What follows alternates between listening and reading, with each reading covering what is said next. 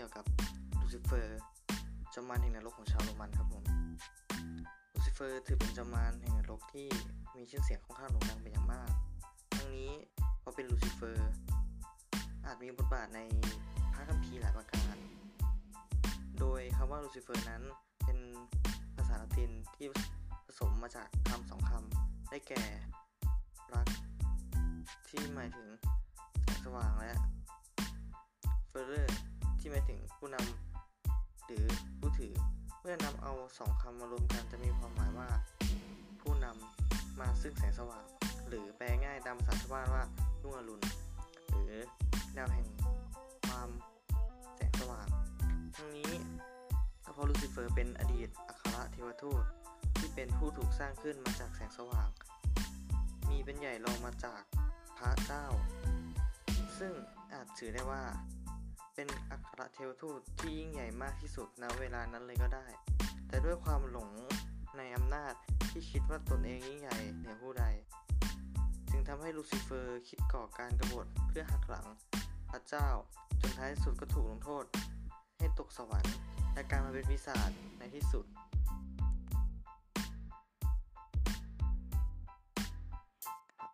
ตำนานของชาวฮิบูกล่าวว่า ลูซิเฟอร์ได้กระทำผิดเพราะถูกยุแยงจากซาตาน โดยในในพระคัมภีร์ของฮิบรูนั้นซาตานถือเป็นหนึ่งในอัครเทวทูตที่มีที่ชื่อว่าซาตาน ด้วย และด้วยความที่ซาตานอยากจะเป็นที่หนึ่งในจักรวาลจึงได้ยุยงส่งเสริมให้เทพเจ้าองค์อื่นกลายเป็นมารร้ายแทนตัวเอง ส่วนตำนานของชาวคิดที่อยู่ในคัมภีร์ ก็ได้นิยามความหมายของลูซิเฟอร์ และได้นำไปเชื่อมโยงกับปีศาจร้ายที่มีรูปกลายเป็นสัตว์เลื้อยคลาน โดยสัตว์ร้ายนี้จะแอบเข้ามาในสวนอีเดนเพื่อจะหลอกลวงอดัมกับอีฟ ส่วนในยุกลาง นักบุญเจโรม ผู้เป็นหลวงพ่อในศาสนาจักร มีแนวคิดที่ว่าลูซิเฟอร์ไม่ควรจะเป็นชื่อของปีศาจจึงได้เปลี่ยนมาใช้คำว่าซาตานแทน แต่ในภายหลังทั้งสองชื่อก็ถูกรวมมาเป็นคนคนเดียวกัน ดังที่สามารถพบได้เจอในพระคัมภีร์บางเล่ม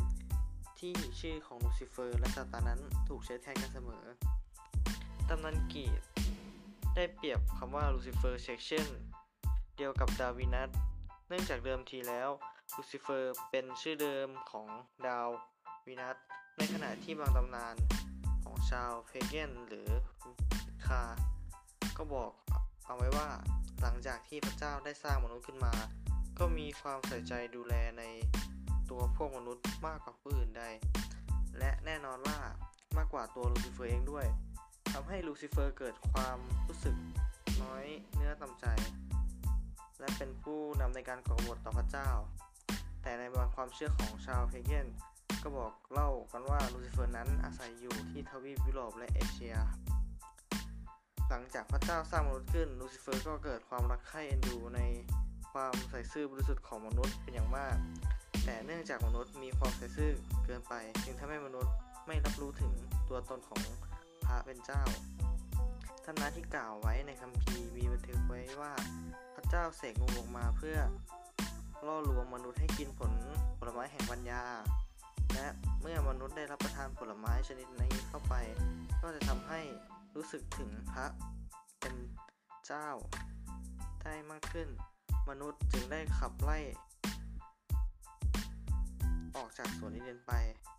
หลังจากลูซิเฟอร์ทราบเรื่องรู้สึกโกรธและคิดที่ก่อกบฏขึ้น เรื่องนี้ถูกใช้เป็นเครื่องมือในการโน้มน้าวจิตใจของสาวก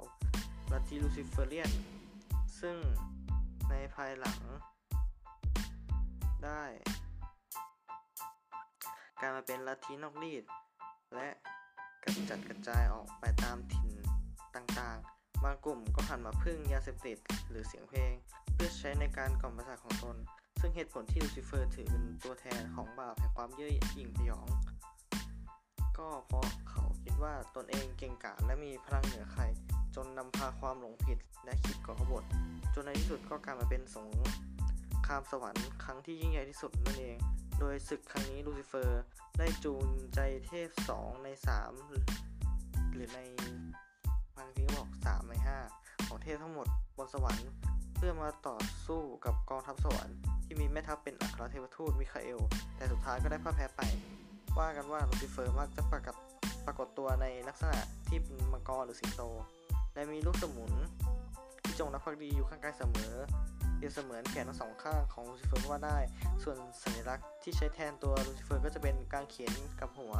โดยมีเลขประจำตัวของลูซิเฟอร์ หรือเลขแห่งความโชคร้ายเป็น666ซึ่งต่างจากเลขแห่งความโชคดีของพระคริสต์ที่เป็น 33